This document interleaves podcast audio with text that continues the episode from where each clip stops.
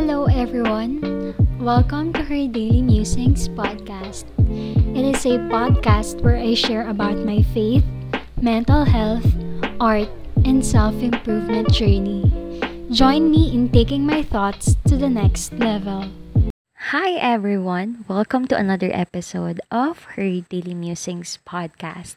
And today is October 24 and it's actually my mom's birthday today and we are not together sadly. But I am with someone special and we are currently here at Touch of Glory Prayer Mountain. And as of this recording, we are facing a wonderful view of nature, mountains, and if you ever hear noises at the background of birds chirping or jeepneys passing by, please, um, and even water flushing elsewhere. I hope you don't mind. You won't mind because I believe that what matters most is the topic of this conversation. And before we dive into the topic, let me introduce you our guest. Yes, guest. And this is no other than Jermaine K. Agup, or you can call her Jar. Hi, Jar. Hi everyone, welcome to Ate Mawi's podcast. Super hinhin naman nga. So, kamusta ka naman, Jar? How was your prayer mountain experience? Na-realize ko ate na ano, everything happens talaga according to God's perfect timing. Kasi kung ibang araw siguro ako pumunta dito and iba yung kasama, siguro hindi ko na-maximize yung feeling na nandito sa prayer mountain and ayun, yung to reconnect with God and ma-realize yung mga dapat kong ma-realize. Oh, this is actually like really la- last minute na usap with Jar. Supposedly we're gonna have uh, breakfast or lunch somewhere. Tapos bigla lang at like 2 a.m. in the morning. Alam ni Jar na hindi ako nagchat-chat ng ganong madaling araw, pero napachat talaga ako. And I said, Jar, pwede ka ba sa Prayer Mountain, ganito sa Monday, ganyan, instead of just having lunch somewhere. And I'm glad that she said yes. And sobrang, ako din, super happy din ako sa experience today. Although, this was quite chill, like for me, ganun. Kasi, nakakatawa, nakakatawa. um, supposedly, ang agenda namin dito ni Jar ay, syempre mag-pray, nag-devotion naman kami together. Pero ako, kada basa ko ng libro ng 5 minutes, nakakat natutulog ako. so, ayun, ang saya-saya. Meanwhile, si Jar, she was able to finish a book in one sitting. Grabe. Uh, the book that she read was A Million Scars and a Broken Heart.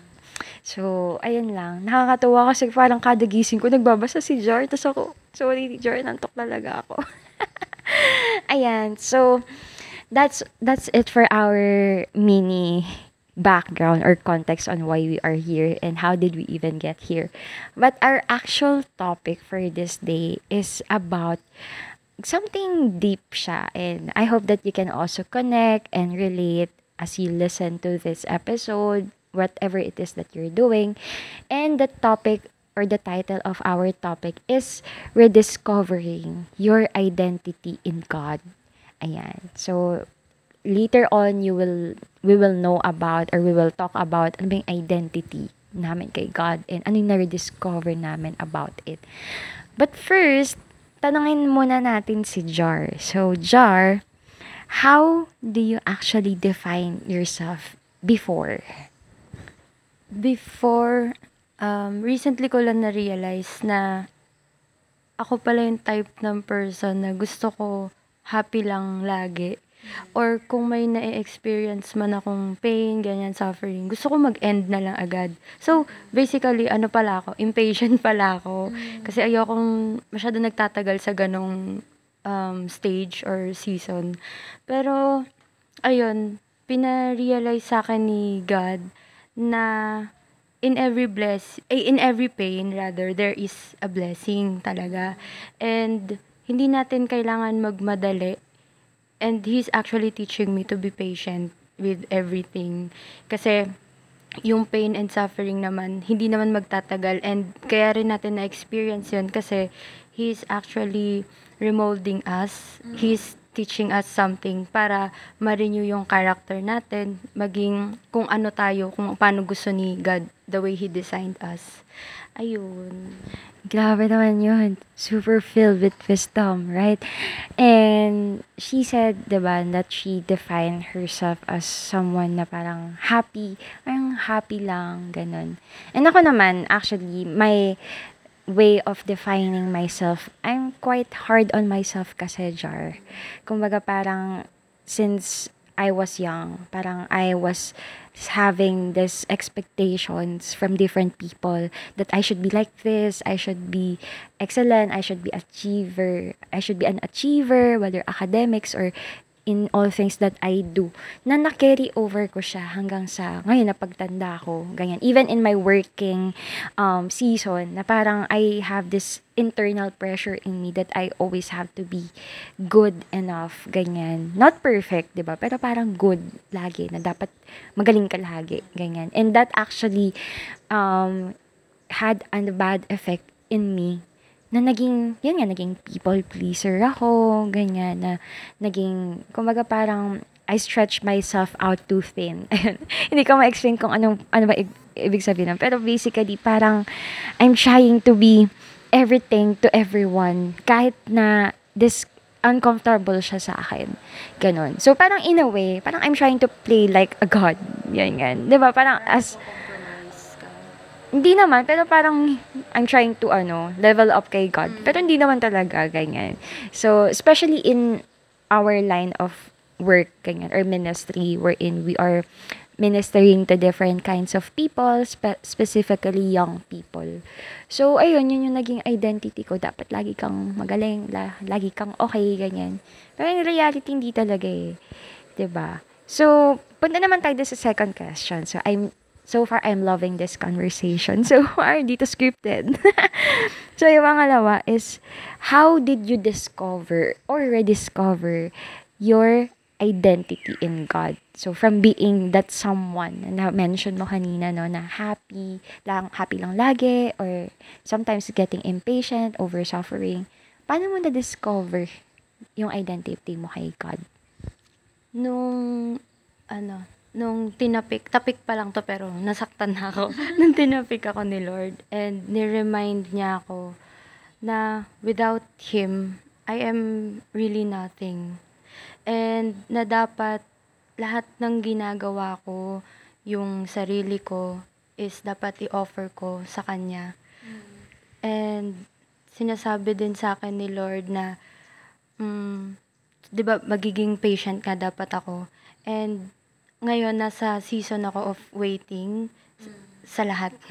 sa direction, sa calling, sa purpose, ganyan in life, waiting. And there are times pa rin na minsan gusto kong madaliin or na-frustrate ako kasi hindi ko alam anong anong dapat kong gawin, ganun. Pero nire-remind pa rin ako ni Lord na wait, wait ka lang kasi may plans ako for you and I love you so my plans for you are the best. So, 'di ba, minsan ginagawa natin yung plans natin based on on our own will lang, ganun. Pero ayun, praise God, nire-remind niya ako na hindi naman talaga plans ko yung mag masusunod. Rather plans niya talaga na nilulook forward ko na ngayon kasi may promise siya na his plans for me are the best. Grabe naman. Parang, naano ako, na may mesmerized ako sa mga answers ni Jar.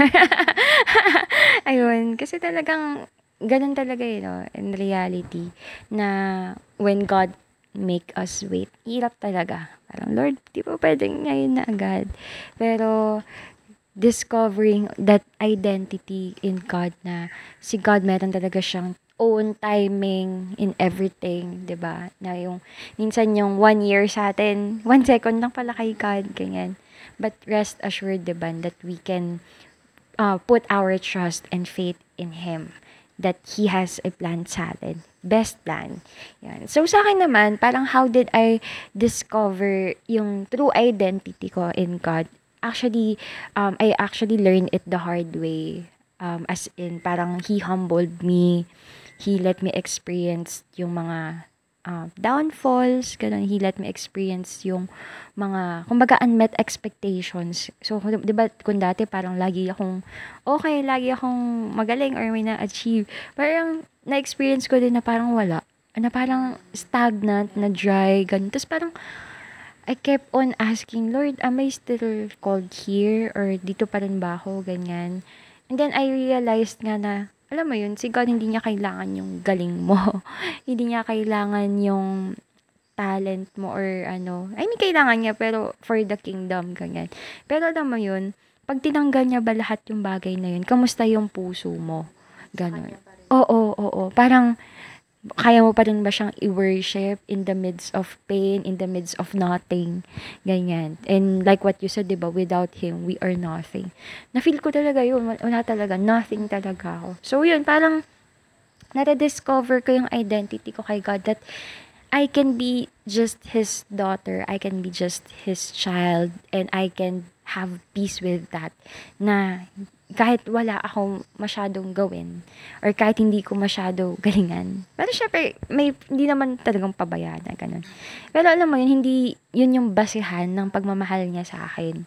Hindi yun yung basihan kung ano, kung ibe-bless niya ba ako, kung, ay, magaling to, sige nga, bless ko nga to. So, hindi talaga siya about dun. Kundi, grace lang talaga ni Lord. Kung maga undeserved favor lang. Yung lahat ng meron tayo. Lahat ng meron din ako ngayon. Tsaka add ko lang ate, minsan kasi 'di ba, kaya rin tayo na di-disappoint sa sarili natin kasi yung expectations natin hindi natin na-meet. Mm. Eh 'di ba nga, yung mga nangyayari naman is according to God. Mm. Yung expectations natin, hindi naman yun yung plan niya pala for us. Yeah. So maybe 'di ba sa expectations na yun, kailangan lang din ay sa disappointments na yun, kailangan lang din nating makita na may purpose si God doon na, ay, hindi ito yung gusto ni Lord na gawin ko. Kasi gusto niya, yung plans niya. Ayun. Galing, no? So, minsan talaga kailangan natin maging sensitive at makinig. Yun. Kasi, minsan we really do things our own way. Tapos, without us knowing, hala, ang layo ko na pala kay Lord. Ang tagal na pala. Ganong year na pala. Ganon. So, yan, punta naman tayo dun sa parang final question natin. So, the final question is, knowing that uh, after discovering or even rediscovering yung identity mo kay God, how are you living out now yung identity mo sa Kanya ngayon? Mm, just like yung always kong sinasabi sa sarili ko, nire-remind ko yung sarili ko na this time talaga, paninindigan ko na to really commit my life to God to surrender to Him and to obey His will for me. Kasi, um, na-experience ko na talaga na lahat ginawa ko um, based on my plans, based on my will. And si Lord, andyan lang talaga siya na inaalaw niya ako. Hindi, inalaw niya ako, pero it doesn't mean na pinabayaan niya ako. Mm-hmm. Inalaw niya ako kasi kilala niya ako. Alam niya na matigas ulo ko, gagawin ko talaga yung gusto ko unless makita ko yung result ng yung consequences ng actions ko. So, kung iisipin mo, ang tagal pala, six years na tinatawag na ako ni Lord na ako naman yung unahin mo. Pero hindi ako nakinig. Pero looking back, 'di ba? Six years na 'yon, pero never akong pinabayaan, never akong iniwan ni Lord. Andiyan pa rin siya. Imagine six years. Sino yung magtsatsaga sa na ang tigas ng ulo mo, sinasabihan ka na, hindi ka nakikinig, pero naghintay pa rin pala sa And sa paghihintay niya sa na bumalik ka sa kanya, lumapit ka sa kanya, siya pa yung magbibigay sa na blessing, which is i-renew niya yung character mo, babaguhin niya yung buhay mo according to how He designed you. Ganon. And, ayun nga, na after everything that I've done, lahat ng sins ko, ganyan, pagtalikod ko kay Lord, paglayo ko, ganon. Um, pagbalik ko sa Kanya, ibe-bless niya pa rin ako. May surprise pa rin siya sa akin na hindi pa huli yung lahat para, ayan, magbago and to really obey Him and do everything for His glory. Oh, grabe. Six years. Minsan tayo maisip natin parang ano ba yan? Sayang, sayang yung panahon. Pero kay Lord, hindi sayang yan eh. Part siya. Yeah, oo. And parang something din yun na parang, yun nga, story din that we can tell. Especially to those other people na nasa situation mo noon, 'di ba? Na ayun yung pinagdadaanan nila ngayon. It can be an a testimony, it can be an encouragement na si Lord hindi ka talaga niya papabayaan. Baga, He will always pursue us. Grabe no, sino ba naman tayo? Makasalanan tayo. Pero tayo pa yung pinopursue ng Diyos. Ganyan, na God. Diba? Parang, ang, ang ano naman natin kung hindi pa natin siya tatanggapin. So, ako naman, how am I living it out now? Ngayon, meron akong peace. Peace that transcends all understanding. peace na, alam mo yun, I don't have to prove myself to anyone. Kumbaga, audience of one. I don't know if you have heard of that audience of one. Ibig sabihin, parang nakafocus ka lang kay God. So, ex- example, nagpe-perform ka sa stage.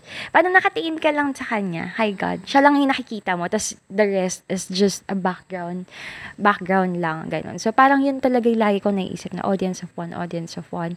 That even though there are times that I am not living up to my expectations or I am not living up to other people's expectations of me or standards of me. Para I'm always go back to sa, dun sa standard ni God.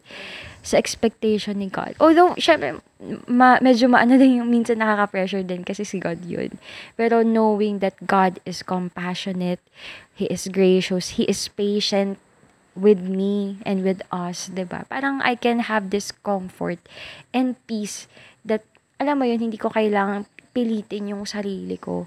Kung hindi ko talaga kaya, especially kapag hindi ko talaga kaya. Parang today I became more um open with the Lord na Lord, di ko talaga kaya. Parang hirap talaga ako.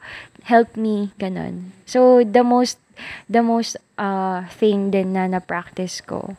Parang pag sinabi ko naman dito, parang ang yabang ko na.